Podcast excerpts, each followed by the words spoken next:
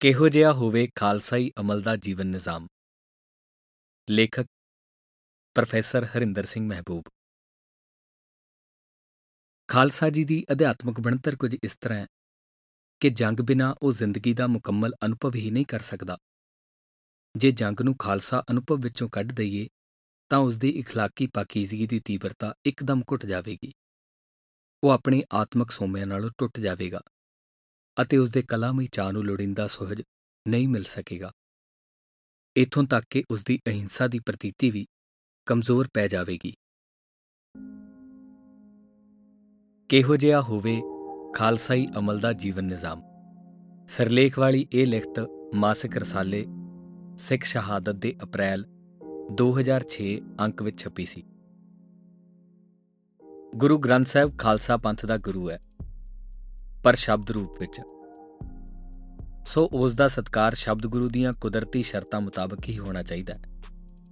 ਰੁਮਾਲੇ, ਪੀੜੀ, ਸਰਾਣੇ ਅਤੇ ਚੌਰ ਵਗੈਰਾ ਉਸ ਦੇ ਸਤਕਾਰ ਦਾ ਯੋਗ ਸਮਾਨ ਨੇ ਅਤੇ ਉਸ ਅੱਗੇ ਸਤਕਾਰ ਨਾਲ ਖਲੋ ਕੇ ਮੱਥਾ ਟੇਕਣਾ ਖਾਲਸਾ ਅਰਦਾਸ ਦੀ ਇੱਕ ਸ਼ਕਲ ਹੈ। ਇੰਨਾ ਕੁ ਸਤਕਾਰ ਉਸ ਦੇ ਸ਼ਬਦ ਰੂਪ ਦੇ ਦੇਵੀ ਰਹੱਸ ਦੇ ਅਨੁਕੂਲ ਹੈ। ਪਰ ਗੁਰੂ ਗ੍ਰੰਥ ਸਾਹਿਬ ਲਈ ਮਨੁੱਖੀ ਸਰੀਰ ਵਾਲੇ ਸਮਾਨ ਮੁਹੱਈਆ ਕਰਨੇ ਉਸ ਦੀ ਮਹਾਨ ਆਤਮਾ ਦਾ ਅਪਮਾਨ ਕਰਨਾ ਹੈ।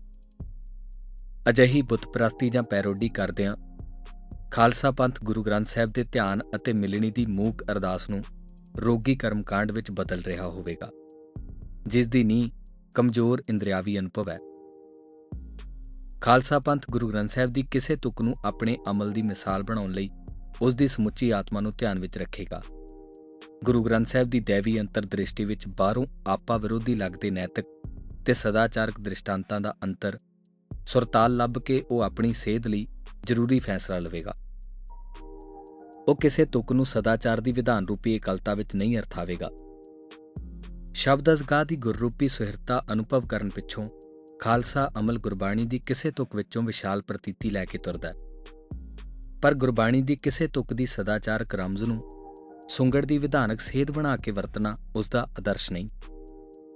ਖਾਲਸਾ ਜੀ ਆਪਣੇ ਗੁਰੂ ਰੂਪ ਨੂੰ ਹਮੇਸ਼ਾ ਹੀ ਆਪਣੇ ਸਮੂਹਿਕ ਧਿਆਨ ਵਿੱਚ ਸਥਾਪਿਤ ਰੱਖਣਗੇ।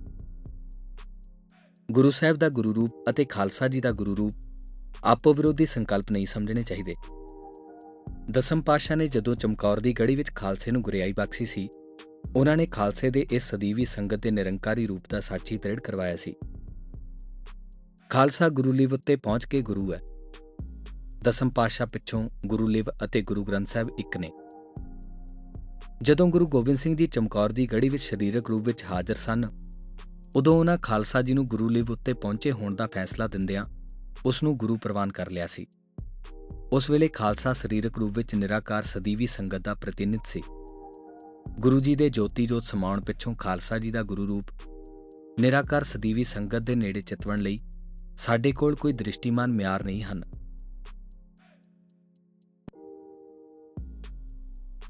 ਖਾਲਸਾ ਜੀ ਨੂੰ ਕਿਸੇ ਖਾਸ ਸਮੇਂ ਦੀ ਦੇਹਧਾਰੀ ਖਾਲਸਾ ਸੰਗਤ ਨੂੰ ਗੁਰੂ ਕਹਿਣ ਦਾ ਹੱਕ ਮਿਲ ਸਕਦਾ ਹੈ।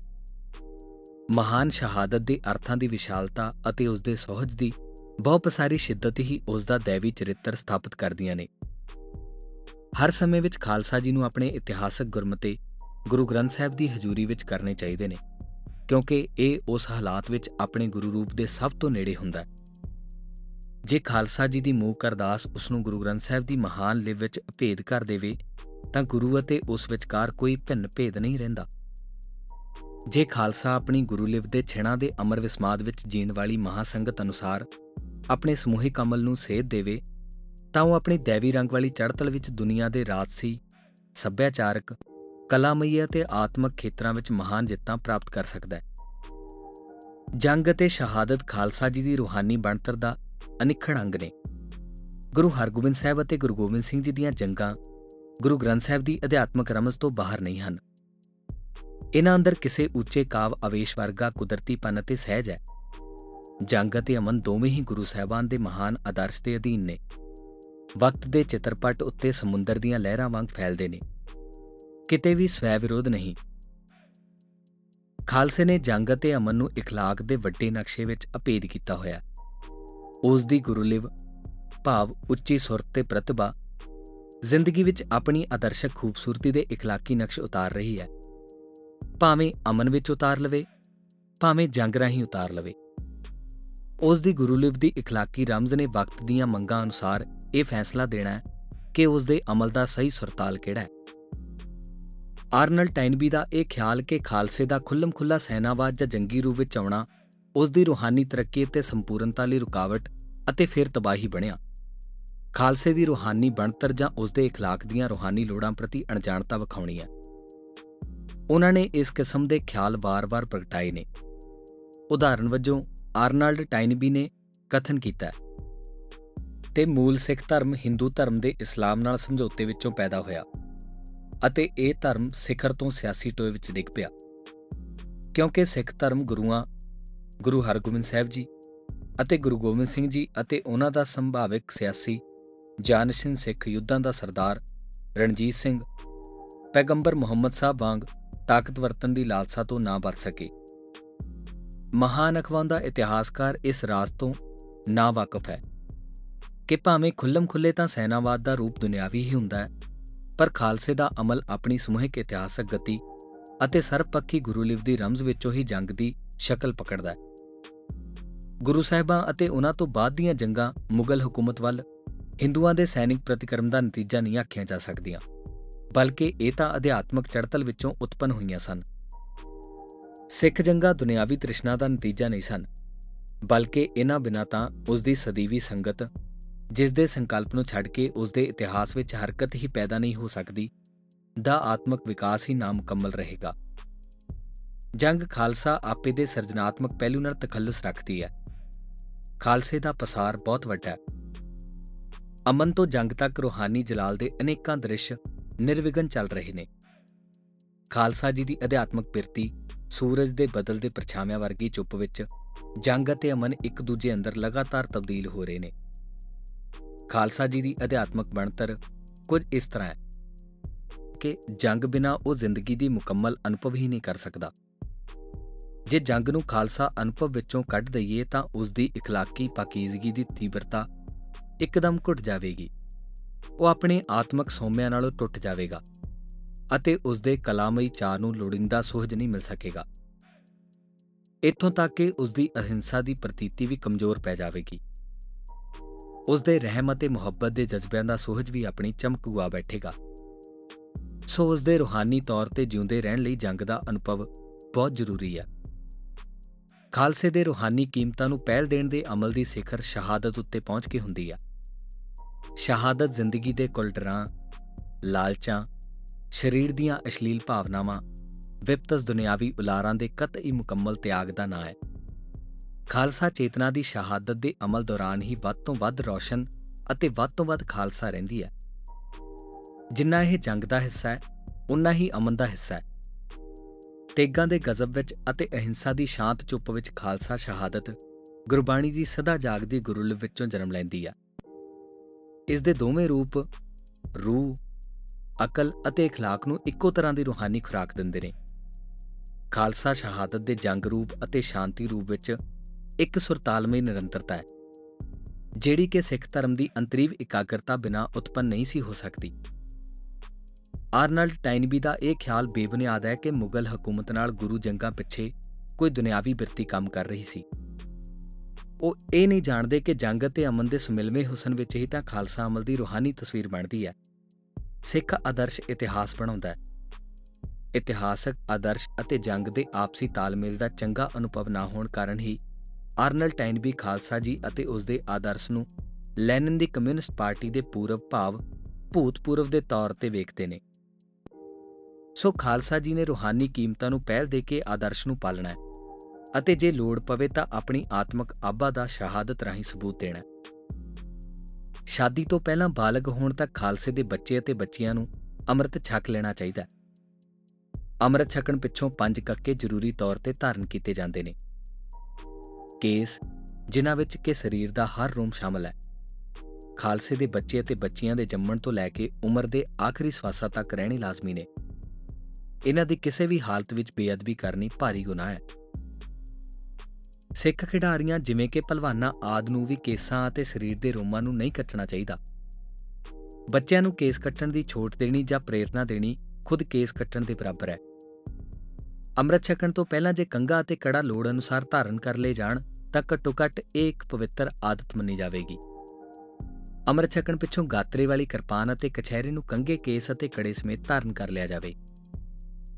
ਪੰਜ ਪਵਿੱਤਰ ਕੱਕਿਆਂ ਨੂੰ ਖਾਲਸਾ ਇੱਕ ਕੁਦਰਤੀ ਸਹਿਜ ਵਿੱਚ ਪਹਿਨੇਗਾ। ਉਹ ਉਸ ਦੇ ਸਰੀਰ ਲਈ ਇੱਕ ਬੋਝਲ ਰਸਮ ਬਣ ਕੇ ਨਹੀਂ ਰਹਿਣਗੇ, ਬਲਕਿ ਸਰੀਰ ਨਾਲੋਂ ਜ਼ਿਆਦਾ ਉਸ ਦੀ ਰੂਹ ਅਤੇ ਅੰਤਰੀਵ ਸੋਹਜ ਵਿੱਚ ਟਿਕਣਗੇ।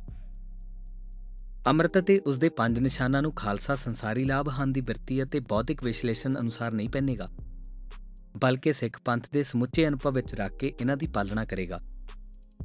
ਖਾਲਸਾ ਅੰਮ੍ਰਿਤ ਦੀ ਦਾਰਸ਼ਨਿਕ ਵਿਆਖਿਆ ਵਿੱਚ ਨਹੀਂ ਉਲਝੇਗਾ ਅਤੇ ਨਾ ਇਸ ਦੇ ਕੱਕਿਆਂ ਦੀ ਪ੍ਰਮਾਣਿਕਤਾ ਦਰਸਾਉਣ ਲਈ ਇਤਿਹਾਸਕ, ਮਿਥਿਹਾਸਕ, ਵਿਗਿਆਨਕ ਜਾਂ ਕੋਈ ਹੋਰ ਦੁਨਿਆਵੀ ਕਾਰਨ ਲੱਭੇਗਾ। ਕਿਉਂਕਿ ਇਸ ਕਿਸਮ ਦੀਆਂ ਦਲੀਲਾਂ ਅੰਮ੍ਰਿਤ ਦੇ ਅਨੁਭਵੀ ਸੱਚ ਉੱਤੇ ਪੂਰੀਆਂ ਨਹੀਂ ਉਤਰਦੀਆਂ। ਅੰਮ੍ਰਿਤ ਉੱਤੇ ਉਸ ਦੇ ਪਵਿੱਤਰ ਪੰਜ ਨਿਸ਼ਾਨ, ਖਾਲਸੇ ਦੇ ਦੇਵੀ ਸੋਹਜ ਦਾ ਅਨਿਖੜ ਹਿੱਸਾ ਨੇ। ਇਹਨਾਂ ਦੇ ਪਿਛੋਕੜ ਵਿੱਚ 1699 ਦੀ ਵਿਸਾਖੀ ਤੱਕ ਗੁਰੂ ਇਤਿਹਾਸ ਦਾ ਅਨੁਭਵ ਹੈ। ਇਹ ਗੁਰੂ ਨਾਨਕ ਅਮਲ ਦੇ ਦਸਮ ਪਾਤਸ਼ਾਹ ਦੀ ਮੁਹੱਬਤ ਭਰੀ ਹਜ਼ੂਰੀ ਵਿੱਚ ਹੋਏ ਆਖਰੀ ਚਮਤਕਾਰੀ ਫੈਸਲੇ ਦੀ ਯਾਦਗਾਰ ਨੇ। ਇਹਨਾਂ ਦਾ ਸੰਬੰਧ ਗੁਰੂ ਲਿਵ ਨਾਲ ਹੈ। ਇਸ ਕਾਰਨ ਇਹ ਅਨੁਭਵੀ ਸੱਚ ਨਾਲ ਜੁੜੇ ਹੋਏ ਨੇ। ਸੋ ਸਮੂਹ ਖਾਲਸਾ ਚੇਤਨਾ ਦੇ ਦੇਵੀ ਸੋਮਿਆਂ ਵਿੱਚੋਂ ਇਹਨਾਂ ਦੇ ਹੋਣ ਦੀ ਦਲੀਲ ਨੂੰ ਢੂੰਡਿਆ ਜਾ ਸਕਦਾ ਹੈ। ਉਸ ਅਨੁਸਾਰ ਹੀ ਇਹ ਸੁਤੰਤਰ ਅਤੇ ਸੰਪੂਰਨ ਨੇ। ਇਹਨਾਂ ਦੇ ਸੱਚ ਦੀ ਪ੍ਰਮਾਣਿਕਤਾ ਨੂੰ ਇਤਿਹਾਸ, ਚਿੰਤਨ ਅਤੇ ਪੁਰਾਣ ਦੇ ਪ੍ਰਚਲਿਤ ਮਿਆਰਾਂ ਅਨੁਸਾਰ ਦ੍ਰਿੜ ਕਰਵਾਉਣ ਦਾ ਮਤਲਬ ਇਹਨਾਂ ਨੂੰ ਤੰਗ ਸਾਂਚਿਆਂ ਵਿੱਚ ਬੰਦ ਕਰਨਾ ਹੈ। ਗੁਰ ਇਤਿਹਾਸ, ਗੁਰੂ ਗ੍ਰੰਥ ਸਾਹਿਬ ਅਤੇ ਭਾਈ ਗੁਰਦਾਸ ਜੀ ਦੀਆਂ ਵਾਰਾਂ ਨੂੰ ਧਿਆਨ ਵਿੱਚ ਰੱਖਦਿਆਂ ਹੋਇਆਂ ਅਤੇ ਚੋਣਵੀਆਂ ਪਰੰਪਰਾਵਾਂ, ਪ੍ਰੇਮ ਸੁਮਾਰਗ, ਰਹਿਤਨਾਮਿਆਂ ਅਤੇ 18ਵੀਂ ਸਦੀ ਦੀਆਂ ਕੱਚੀਆਂ ਪੱਕੀਆਂ ਕਾਵਲਿਕਤਾਂ ਨੂੰ ਬੜੀ ਇhtiyਾਤ ਨਾਲ ਵਰਤਦਿਆਂ ਹੋਇਆਂ ਹੇਠਾਂ ਸਿੱਖ ਆਦਰਸ਼ ਦੇ ਕੁਝ ਹੋਰ ਸੰਕੇਤ ਪੇਸ਼ ਕੀਤੇ ਜਾਂਦੇ ਨੇ। ਸਿੱਖ ਆਦਰਸ਼ ਇਹਨਾਂ ਸੰਕੇਤਾਂ ਨੂੰ ਉਪਰੋਕਤ ਵਿਚਾਰਾਂ ਦੀ ਪ੍ਰਧਾਨ ਸੁਰ ਵਿੱਚ ਰੱਖ ਕੇ ਹੀ ਅਨੁਭਵ ਕਰਨਾ ਚਾਹੀਦਾ ਹੈ ਸਭ ਮਜਹਬ ਇਨਸਾਨੀਅਤ ਦੀਆਂ ਕੁਝ ਕੁ ਉੱਚੀਆਂ ਖੂਬੀਆਂ ਦਾ ਪ੍ਰਚਾਰ ਕਰਦੇ ਨੇ ਖਾਲਸੇ ਨੂੰ ਵੀ ਇਮਾਨਦਾਰੀ ਕੁਰਬਾਨੀ ਰਹਿਮ ਅਤੇ ਸਬਰ ਸ਼ੁਕਰ ਵਰਗੀਆਂ ਮਹਾਨ اخلاقی ਸਿਫਤਾਂ ਦਾ ਮਾਲਕ ਹੋਣਾ ਚਾਹੀਦਾ ਹੈ ਪਰ ਉਹ ਇੱਕ ਵਿਸ਼ੇਸ਼ ਸਿਫਤ ਦੀ ਪਾਲਣਾ ਨਿਆਰੇ ਰੂਪ ਵਿੱਚ ਕਰੇਗਾ ਉਹ ਸਿਫਤ ਇਹ ਹੈ ਕਿ ਉਹ ਖੂਨ ਦੇ ਰਿਸ਼ਤੇ ਨਾਲੋਂ ਰੂਹਾਨੀ ਅਤੇ اخلاقی ਸਿਫਤਾਂ ਨੂੰ ਹਮੇਸ਼ਾ ਹੀ ਪਹਿਲ ਦੇਵੇਗਾ ਭਾਵੇਂ ਮਾਂ ਭੈਣ ਭਰਾ ਪਿਤਾ ਪੁੱਤਰ ਅਤੇ ਧੀ ਆਦ ਦੇ ਰਿਸ਼ਤਿਆਂ ਵਿੱਚ ਕੁਦਰਤੀ ਮੋਹ ਦੀ ਹੋਂਦ ਜ਼ਿੰਦਗੀ ਦੀ ਖੂਬਸੂਰਤੀ ਦੀ ਇੱਕ ਤਕੜੀ ਸ਼ਰਤ ਹੈ ਪਰ ਖਾਲਸੇ ਦਾ ਤੀਵਰ ਆਦਰਸ਼ਕ ਜਜ਼ਬਾ ਇਹਨਾਂ ਰਿਸ਼ਤਿਆਂ ਦੇ ਮੋਹ ਵਿੱਚ ਖੱਪ ਕੇ ਨਹੀਂ ਰਹਿ ਜਾਵੇਗਾ ਜਿੰਨਾ ਚਿਰ ਉਹ ਉਸ ਨੂੰ ਉਸ ਦੀ ਜਿੰਨਾ ਚਿਰ ਉਹ ਉਸ ਨੂੰ ਉਸ ਦੀ ਸਮੁੱਚੀ ਜ਼ਿੰਦਗੀ ਦੇ ਪ੍ਰਸੰਗ ਵਿੱਚ ਆਤਮਕ ਖੁਰਾਕ ਦਿੰਦੇ ਨੇ।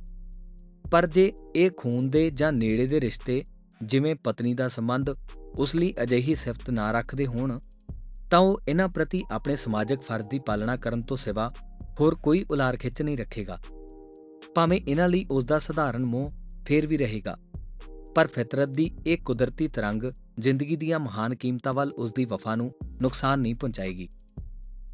ਜੇ ਖਾਲਸੇ ਦੇ ਅਮਲ ਵਿੱਚ ਇਸ ਪਾਸਿਓਂ ਕੋਈ ਸੰਕਟ ਵਾਪਰਨ ਲੱਗੇ ਤਾਂ ਉਹ ਅਵਸ਼ ਹੀ ਖੂਨ ਦੇ ਜਾਂ ਨੇੜੇ ਦੇ ਜਜ਼ਬਾਤੀ ਰਿਸ਼ਤੇ ਦਾ ਤਿਆਗ ਕਰਕੇ ਇਸ ਨਾਲੋਂ ਵਧੇਰੇ ਪਾਕ ਕੀਮਤਾਂ ਦਾ ਰਿਸ਼ਤਾ ਅਪਣਾ ਲਵੇਗਾ। ਖਾਲਸਾ ਜੀ ਉਹਨਾਂ ਰਾਸੀ ਪਰਿਸਥਿਤੀਆਂ ਨੂੰ ਲਿਆਉਣ ਲਈ ਹਮੇਸ਼ਾ ਹੀ ਜਦੋਜਹਿਦ ਕਰੇਗਾ, ਜਿਹੜੀਆਂ ਉਸ ਦੇ ਧਰਮ ਦੇ ਆਤਮਿਕ ਸਰੂਪ ਨੂੰ ਸੁਤੰਤਰ, ਸਵੱਛ ਅਤੇ ਤਾਜ਼ਾ ਰੱਖ ਸਕਣ। ਜੇ ਬਾਦਸ਼ਾਹਤ ਉਸ ਦੀ ਹੋਂਦ ਦੇ ਅਨੁਕੂਲ ਹੈ, ਤਾਂ ਉਸ ਦੀ ਰੂਹਾਨੀਅਤ ਦੇ ਪਾਵਨ ਚਸ਼ਮੇ ਬਾਦਸ਼ਾਹਤ ਨੂੰ ਹਰਾ ਭਰਾ ਕਰ ਦੇਣਗੇ। ਪਰ ਜੇ ਜਮਹੂਰੀਅਤ ਉਸ ਨੂੰ ਬਾਝ ਕਰਦੀ ਹੈ ਤਾਂ ਉਸ ਦਾ ਗਜ਼ਬ ਜਮਹੂਰੀਅਤ ਨੂੰ ਤੋੜ ਦੇਵੇਗਾ ਭਾਵੇਂ ਕਿ ਇਨਸਾਫ ਉੱਤੇ ਖਲੋਤਾ ਕੋਈ ਵੀ ਰਾਸੀ ਢਾਂਚਾ ਖਾਲਸੇ ਨੂੰ ਮਨਜ਼ੂਰ ਹੋਵੇਗਾ ਖਾਲਸੇ ਦੀ ਰੂਹਾਨੀਅਤ ਤੇ اخلاقی ਅਮੀਰੀ ਜਿਸ ਦਾ ਅਮਲ ਜ਼ਿੰਦਗੀ ਦੇ ਬਾਹਰਮੁਖੀ ਸੁੰਦਰ ਅਨੁਪਾਤ ਵਿੱਚ ਬਖੂਬੀ ਚੱਲ ਰਿਹਾ ਹੈ ਉੱਤੇ ਵਾਰ ਕਰਨ ਵਾਲਾ ਕੋਈ ਵੀ ਰਾਸੀ ਢਾਂਚਾ ਉਸ ਦੇ ਵਿਰੋਧ ਨੂੰ ਵੰਗਾਰੇਗਾ ਖਾਲਸੇ ਦੀ ਧਾਰਮਿਕ ਗਤੀ ਰਾਸੀ ਨਿਜ਼ਾਮਾਂ ਨੂੰ ਜਨਮ ਦੇਵੇਗੀ ਅਤੇ ਉਹਨਾਂ ਨੂੰ ਆਪਣੇ ਸੁਰਤਾਲ ਵਿੱਚ ਰੱਖੇਗੀ ਪਰ ਕਿਸੇ ਵੀ ਰਾਸੀ ਨਿਜ਼ਾਮ ਨੂੰ ਖਾਲਸਾ ਆਪਣੀ ਧਾਰਮਿਕ ਗਤੀ ਉੱਤੇ ਹਾਵੀ ਨਹੀਂ ਹੋਣ ਦੇਵੇਗਾ ਕਿਰਤ ਕਰੋ ਵੰਡ ਛਕੋ ਨਾਮ ਜਪੋ ਦੇ ਨਿਜ਼ਾਮ ਵਿੱਚ ਖਾਲਸਾ ਆਪਣੀ ਕੁੱਲ ਰੂਹਾਨੀਅਤ ਨੂੰ ਸਮੋ ਲਵੇਗਾ ਪਰ ਕਰਮਕਾਂਡ ਦੇ ਸਭ ਖਲੋਤੇ ਰੂਪ ਇਸ ਤੋਂ ਬਾਹਰ ਰਹਿਣਗੇ ਇਹ ਜੀਵਨ ਨਿਜ਼ਾਮ ਖਾਲਸਾਈ اخلاق ਦਾ ਦੇਵੀ ਸਰੀਰ ਹੋਵੇਗਾ ਜਿਸ ਦੀ ਨਿਰਾਕਾਰ ਸ਼ਕਤੀ ਫੈਲਦੀ ਹੋਈ ਇੱਕ ਅਨੰਤ ਇਤਿਹਾਸ ਵਿੱਚ ਪਲਟ ਸਕਦੀ ਹੈ ਖਾਲਸੇ ਦਾ ਦੇਵੀ ਅਨੁਭਵ ਅਗਮਗੋਚਰ ਹੈ, ਪਰ ਧਰਤੀ ਅਤੇ ਮਨੁੱਖ ਦਾ ਦਿਲ ਇਸ ਦੇ ਘਰ ਨੇ। ਉਹ ਕਿਤੇ ਵੀ ਚਲਾ ਜਾਵੇ, ਆਖਰ ਘਰ ਦੀ ਅਪਣਤ ਉਸ ਨੂੰ ਘਰ ਲੈ ਆਵੇਗੀ। ਇਸ ਅਪਣਤ ਦਾ ਸਦਕਾ ਉਹ ਜ਼ਿੰਦਗੀ ਨੂੰ ਰੂਹਾਨੀ ਤੌਰ ਉੱਤੇ ਹਰੀ ਭਰੀ ਰੱਖੇਗਾ। ਕੋਈ ਵੀ ਨਸ਼ਾ ਸਿੱਖ ਇਖਲਾਕ ਦੀ ਪਾਕੀਜ਼ਗੀ ਦੇ ਅਨੁਕੂਲ ਨਹੀਂ, ਖਾਲਸਾ ਹਰ ਕਿਸਮ ਦੇ ਨਸ਼ੇ ਦਾ ਪੂਰਨ ਤਿਆਗ ਕਰੇਗਾ। ਖਾਲਸੇ ਨੇ ਤਮਾਕੂ ਨੂੰ ਨਸ਼ਿਆਂ ਵਿੱਚੋਂ ਸਭ ਤੋਂ ਨਖਿੱਧ ਮੰਨਿਆ। ਅਤੇ ਇਸ ਨੂੰ ਵੱਡੀਆਂ ਕੁਰੈਤਾਂ ਵਿੱਚ ਸ਼ਾਮਲ ਕੀਤਾ ਗਿਆ। ਪਰ ਗੁਰਬਾਣੀ ਵਿੱਚ ਸ਼ਰਾਬ ਪੀਣ ਦਾ ਵੀ ਸਿੱਧੇ ਅਤੇ ਅਸਿੱਧੇ ਦੋਹਾਂ ਵਿੱਚ ਸਖਤ ਵਿਰੋਧ ਕੀਤਾ ਗਿਆ। ਗੁਰਬਾਣੀ ਵਿੱਚ ਨਸ਼ਿਆਂ ਦੇ ਅਸਿੱਧੇ ਵਿਰੋਧ ਦੇ ਅਨੇਕਾਂ ਦ੍ਰਿਸ਼ਟਾਂਤ ਮਿਲਦੇ ਨੇ। ਉਸ ਦੀ ਉੱਪਰ ਅਸਾਂ ਇੱਕ ਉਦਾਹਰਨ ਦਿੱਤੀ ਹੈ। ਸ਼ਰਾਬ ਪੀਣ ਦੇ ਸਿੱਧੇ ਵਿਰੋਧ ਦੀ ਇੱਕ ਸਿੱਧੀ ਉਦਾਹਰਨ ਹੇਠਾਂ ਦਰਜ ਕਰਦੇ ਹਾਂ। ਜਿਤ ਪੀਤੈ ਮਤ ਦੂਰ ਹੋਏ, ਬਰਲ ਪਵੈ ਵਿੱਚ ਆਏ, ਆਪਣਾ ਪਰਾਇਆ ਨਾ ਪਛਾਣਈ। ਖਸਮੋ ਤੱਕੇ ਖਾਏ। ਜਿਤ ਪੀਤੈ ਖਸਮ ਵਿਸਰੈ ਦਰਗਹਿ ਮਿਲੈ ਸਜਾਏ। ਝੂਠਾ ਮਦ ਮੂਲ ਨਾ ਪੀਚਈ, ਜੇ ਕਾ ਪਾਰ ਵਸਾਏ। ਅੰਗ 554 ਸਭ ਪ੍ਰਸਿੱਧ ਰਹਿਤਨਾਮੇ ਗੁਰਬਾਣੀ ਦੇ ਉਪਰੋਕਤ ਵਿਚਾਰ ਦੀ ਪੁਸ਼ਟੀ ਕਰਦੇ ਨੇ। ਜਿਵੇਂ ਕਿ, ਪਰਨਾਰੀ ਜੂਆ ਅਸਤ ਚੋਰੀ ਮਦਰਾ ਜਾਨ, ਪਾਂਚ ਐਬ ਏ ਜਗਤ ਮੇ ਤਜੈ ਸੁਸਿੰਗ ਸੁਜਾਨ ਰਹਿਤਨਾਮਾ ਭਾਈ ਦਇਆ ਸਿੰਘ। ਨਸ਼ਿਆਂ ਨੂੰ ਛੱਡ ਕੇ ਖਾਲਸੇ ਉੱਤੇ ਹੋਰ ਕੋਈ ਖਾਣ ਪੀਣ ਦਾ ਬੰਧਨ ਨਹੀਂ ਹੈ। ਗੁਰੂ ਬਾਰੇ ਬੜੀ ਸਪਸ਼ਟ ਗਵਾਹੀ ਦਿੱਤੀ ਹੈ। ਆਪਣੀ ਵਿਅਕਤੀਗਤ ਭਾਵਨਾ ਅਨੁਸਾਰ ਖਾਲਸਾ ਕੁਝ ਵੀ ਖਾ ਸਕਦਾ ਹੈ। ਪਰ ਇੱਕ ਗੱਲ ਦਾ ਖਿਆਲ ਰੱਖਣਾ ਜ਼ਰੂਰੀ ਹੈ ਕਿ ਖਾਲਸਾ ਉਹ ਕੁਝ ਨਾ ਖਾਵੇ, ਜਿਸ ਨਾਲ ਉਸ ਦੇ ਸਰੀਰਕ ਸੋਹਜ ਵਿੱਚ ਕਿਸੇ ਪ੍ਰਕਾਰ ਦਾ ਵਿਗਾੜ ਪਵੇ। ਖਾਣਾ ਇੰਨਾ ਜ਼ਿਆਦਾ ਨਾ ਖਾਦਾ ਜਾਵੇ ਕਿ ਸਿਹਤ ਦਾ ਸੰਤੁਲਨ ਹੀ ਖਰਾਬ ਹੋ ਜਾਵੇ। ਅੰਨ ਪਾਣੀ ਥੋੜਾ ਖਾਇਆ ਕਿ ਖਾਣ ਪੀਣ ਵਿੱਚ ਬੇਸਬਰੀ ਜਾਂ ਬੇਨਿਯਮੀ ਨਾ ਵਰਤੀ ਜਾਵੇ। ਖਾਣ ਦੇ ਸੰਬੰਧ ਵਿੱਚ ਇਸ ਨਾਲ ਵੀ ਵਿਸ਼ੇਸ਼ ਗੱਲ ਇਹ ਹੈ ਕਿ ਭੈੜੇ ਤਰੀਕੇ ਨਾਲ ਕਮਾਏ ਪਦਾਰਥ ਨੂੰ ਖਾਣ ਤੋਂ ਪਰਹੇਜ਼ ਕੀਤਾ ਜਾਵੇ, ਕਿਉਂਕਿ ਇਸ ਨਾਲ ਵਿਅਕਤੀਗਤ ਤੌਰ ਤੇ ਮਨੁੱਖ ਦੀ ਬੁੱਧੀ ਮਲੀਨ ਹੁੰਦੀ ਹੈ ਅਤੇ ਪੰਥਕ ਇਖਲਾਕ ਦੀ ਨਿਰਮਲਤਾ ਨੂੰ ਵੀ ਨੁਕਸਾਨ ਪਹੁੰਚਦਾ ਹੈ। ਖਾਣ ਪੀਣ ਬਾਰੇ ਗੁਰਬਾਣੀ ਦੀਆਂ ਇਹ ਤੁਕਾਂ ਖਾਲਸਾ ਪੰਥ ਦੀ ਅਗਵਾਈ ਕਰਨਗੀਆਂ। ਬਾਬਾ, ਹੋਰ ਖਾਣਾ ਖੁਸ਼ੀ ਖੁਆਰ। ਜਿਤ ਖਾਦੈ ਤਨ ਪੀੜੀਐ, ਮਨ ਮੈਂ ਚਲੇ ਵਿਕਾਰ। ਅੰਗ 16 ਸੋ ਖਾਲਸੇ ਦਾ ਖਾਣ ਪੀਣ ਬਾਰੇ ਆਦਰਸ਼ ਹੋਇਆ ਕਿ ਸ਼ੁੱਧ, ਸਹੀ ਤੇ ਇਮਾਨਦਾਰੀ ਨਾਲ ਕਮਾਈ ਚੀਜ਼ ਦਾ ਆਹਾਰ ਕੀਤਾ ਜਾਵੇ। ਮਾਨਵਤਾ ਅਤੇ ਦੋਸਤੀ ਦੇ ਜਜ਼ਬੇ ਸੋਹਜ਼ਮਈ ਬਿਰਤੀ ਅਤੇ ਮਨ ਦੀ ਕਿਸੇ ਵੀ ਹੋਰ ਭਾਵਨਾ ਅਨੁਸਾਰ ਜੇ ਅੰਮ੍ਰਿਤਧਾਰੀ ਅਤੇ ਦੂਸਰੇ ਸਿੱਖਾਂ ਦਾ ਦਿਲ ਕਰੇ, ਤਾਂ ਉਹ ਹਰ ਇੱਕ ਵਿਅਕਤੀ ਨਾਲ ਭਾਵੇਂ ਉਹ ਕਿਸੇ ਵੀ ਮਜ਼ਹਬ ਨਾਲ ਤਾਲੁਕ ਰੱਖਦੇ ਹੋਣ ਖਾਣ ਪੀਣ ਦੀ ਖੁੱਲ੍ਹ ਲੈ ਸਕਦੇ ਨੇ। ਖਾਲਸੇ ਨੂੰ ਜੁਗੋ ਜੁਗ ਅਟਲ ਲੰਗਰ ਦੇ ਮਹਾਨ ਆਦਰਸ਼ ਤੋਂ ਇਹ ਸਿੱਖਿਆ ਲੈਣੀ ਚਾਹੀਦੀ ਹੈ ਸਿੰਘ ਗਿਆਨੀਆਂ ਜਿਨ੍ਹਾਂ ਵਿੱਚੋਂ ਗੁਰਮਤ ਮਾਰਤਾਣ ਦੇ ਕਰਤਾ ਜੀ ਸ਼੍ਰੋਮਣੀ ਨੇ ਦਾ ਇਹ ਖਿਆਲ ਠੀਕ ਨਹੀਂ ਕਿ ਅੰਮ੍ਰਿਤਧਾਰੀ ਨਾਲ ਖਾਣ ਪੀਣ ਤੋਂ ਪਰਹੇਜ਼ ਕਰਨਾ ਬ੍ਰਾਹਮਣਵਾਦ ਦੀ ਛੂਤ-ਛਾਤ ਦੇ ਭਰਮ ਦਾ ਨਤੀਜਾ ਹੈ। ਉਂਝ ਤਾਂ ਖਾਲਸੇ ਦੇ ਬੱਚਿਆਂ ਨੂੰ ਉਹ ਸਭ ਪੁਸ਼ਾਕਾਂ ਪਹਿਨਣ ਦੀ ਇਜਾਜ਼ਤ ਹੈ, ਜਿਹੜੀਆਂ ਕਿਸੇ ਪ੍ਰਕਾਰੀ ਅਸ਼ਲੀਲਤਾ ਪ੍ਰਗਟ ਨਾ ਕਰਨ। ਪਰ ਉਹ ਪੁਸ਼ਾਕ ਪਹਿਨਣੀ ਸਭ ਤੋਂ ਚੰਗੀ ਗੱਲ ਹੈ, ਜਿਹੜੀ ਖਾਲਸੇ ਸੱਭਿਆਚਾਰ ਦੇ ਅਨੁਕੂਲ ਹੋਵੇ। ਪੁਸ਼ਾਕ ਦੀ ਚੋਣ ਸਮੇਂ ਮੌਲਿਕ ਸੋਚਣੀ ਵਰਤਣੀ ਚਾਹੀਦੀ ਹੈ। ਪੁਸ਼ਾਕ ਦਾ ਸੋ ਸਵਾਦ ਰਿਵਾਜ ਦੇ ਅਧੀਨ ਨਹੀਂ ਹੋਣਾ ਚਾਹੀਦਾ। ਖਾਲਸਾ ਇਸਤਰੀਆਂ ਨੂੰ ਅੰਗਾਂ ਦੀ ਨੁਮਾਇਸ਼ ਕਰਨ ਵਾਲੇ ਵਸਤਰ ਪਹਿਨਣੇ ਉਚਿਤ ਨਹੀਂ ਨੇ। ਜਿਹੜੇ ਵਸਤਰ ਇਸਤਰੀ ਦੇ ਸੋਹਜ ਦੀ ਕੋਮਲਤਾ ਘਟਾਉਂਦੇ ਨੇ ਅਤੇ ਉਸ ਦੇ ਇਸਤਰੀਪਨ ਨੂੰ ਕਮਜ਼ੋਰ ਕਰਦੇ ਹੋਏ ਇਸ ਨੂੰ ਮਰਦ ਦੇ ਪ੍ਰਚਲਿਤ ਪਹਿਰਾਵੇ ਦੇ ਰੂਪ ਦੇ ਨੇੜੇ ਲਿਆਉਂਦੇ ਨੇ, ਉਹਨਾਂ ਦੀ ਵਰਤੋਂ ਕਰਨ ਨਾਲ ਇਸਤਰੀ ਦੀ ਕੁਦਰਤੀ ਪ੍ਰਤਿਭਾ ਦਾ ਵਿਕਾਸ ਰੁਕ ਜਾਵੇਗਾ। ਖਾਲਸੇ ਦੇ ਬੱਚੇ ਬੱਚੀਆਂ ਬੇਸ਼ੱਕ ਸੋਹਣੀ ਤੋਂ ਸੋਹਣੀ ਪੋਸ਼ਾਕ ਪਹਿਨਣ, ਪਰ ਪੋਸ਼ਾਕ ਦਾ ਸਵਾਦ ਇੰਨਾ ਨਹੀਂ ਵਧਣਾ ਚਾਹੀਦਾ ਕਿ ਉਹਨਾਂ ਦੇ ਦਿਲੋਂ ਦਿਮਾਗ ਉੱਤੇ ਹੀ ਛਾ ਜਾਵੇ। ਉਹਨਾਂ ਦੇ ਸੋਹ ਸਵਾਦ ਦੀ ਮੌਲਿਕਤਾ ਦੇ ਇੱਕ ਵੱਡੇ ਭਾਗ ਨੂੰ ਹੀ ਮੰਨ ਬੈਠੇ। ਅਤੇ ਉਹਨਾਂ ਦੀ ਗੁਰਲਿਵ ਨਾਲੋਂ ਇਸ ਦਾ ਧਿਆਨ ਵਧੇਰੇ ਪ੍ਰਬਲ ਹੋਵੇ। ਇਖਲਾਕੀ ਅਤੇ ਦਿਮਾਗੀ ਗੁਣਾਂ ਦੀ ਬੇਧਿਆਨੀ ਵਿੱਚ ਪਹਿਨੇ ਬਸਤਰ ਭਾਵੇਂ ਉਹ ਕਿੰਨੇ ਹੀ ਸੁੰਦਰ ਹੋਣ, ਇਨਸਾਨੀ ਅਕਲ ਦੀ ਬਾਰੀਕੀ ਘਟਾਉਣ ਅਤੇ ਚਰਿੱਤਰ ਦੀ ਪਵਿੱਤਰਤਾ ਨੂੰ ਕਲੰਕਿਤ ਕਰਨ ਦਾ ਕਾਰਨ ਬਣਦੇ ਨੇ।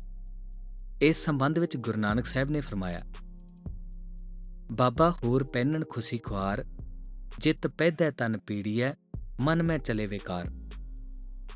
ਅੰਗ 16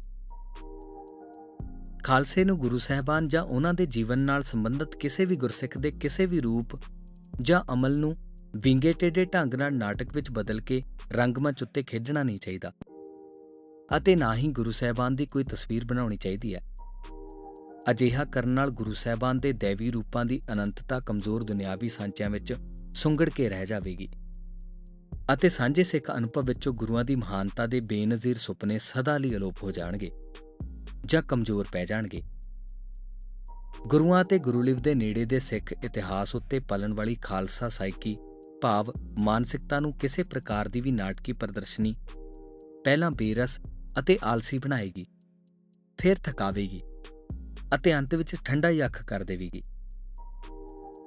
ਗੁਰੂ ਗ੍ਰੰਥ ਸਾਹਿਬ ਜੀ ਦੇ ਪਾਠ ਅਤੇ ਸਿਮਰਨ ਤੋਂ ਸਿਵਾ ਜੰਮਣ ਤੋਂ ਮਰਨ ਤੱਕ ਖਾਲਸੇ ਨੂੰ ਕਿਸੇ ਹੋਰ ਕਰਮਕਾਂਡ ਵਿੱਚ ਪੈਣ ਦੀ ਲੋੜ ਨਹੀਂ। ਕਿਸੇ ਦੇ ਜਨਮ ਸਮੇਂ ਉਹ ਗੈਰ ਕੁਦਰਤੀ ਖੁਸ਼ੀਆਂ ਨਹੀਂ ਕਰੇਗਾ। ਮੌਤ ਸਮੇਂ ਉਹ ਖਰਵਾ ਰੁਦਨ ਅਤੇ ਵੈਣ ਪਾਉਣ ਦੀ ਰਸਮ ਨਹੀਂ ਕਰੇਗਾ। ਸਿਰਫ ਮੌਨ ਉਦਾਸੀ ਵਿੱਚ ਵਿਚਰੇਗਾ ਅਤੇ ਗੁਰੂ ਗ੍ਰੰਥ ਸਾਹਿਬ ਜੀ ਦੇ ਪਾਠ ਅਤੇ ਗੁਰਬਾਣੀ ਕੀਰਤਨ ਰਾਹੀਂ ਮਨ ਨੂੰ ਦੇਵੀ ਗੰਭੀਰਤਾ ਨਾਲ ਜੋੜੇਗਾ। ਗੁਰੂ ਗ੍ਰੰਥ ਸਾਹਿਬ ਅਤੇ ਗੁਰਦੁਆਰਿਆਂ ਨਾਲ ਮੁਹੱਬਤ ਕਰਨੀ ਖਾਲਸੇ ਦੀ ਸੱਚੀ ਸੁੱਚੀ ਰੀਤ ਵਿੱਚ ਸ਼ਾਮਲ ਹੈ। ਪਰ ਗੁਰੂਲਿਵ ਦੇ ਆਵੇਸ਼ ਵਿੱਚ ਉਹ ਕਿਸੇ ਹੋਰ ਕਰਮਕਾਂਡ ਨੂੰ ਵਿਗਨ ਪਾਉਣ ਦੀ ਆਗਿਆ ਨਹੀਂ ਦੇਵੇਗਾ। ਗੁਰੂ ਦਾ ਸਿੱਖ ਮੱਠ, ਪੁੱਤ, ਤੀਰਥ, ਦੇਵੀ, ਦੇਵਤਾ, ਬੁੱਤ ਪੂਜਾ, ਅਰਚਾ, ਮੰਤਰ, ਜੰਤਰ, ਪੀਰ ਬ੍ਰਾਹਮਣ ਪੁੱਛਣਾ, ਸੁਖਣਾ ਤਰਪਨ ਗਾਇਤਰੀ ਕਿਸੇ ਵੱਲ ਚਿੱਤ ਦੇਵੇ ਨਹੀਂ।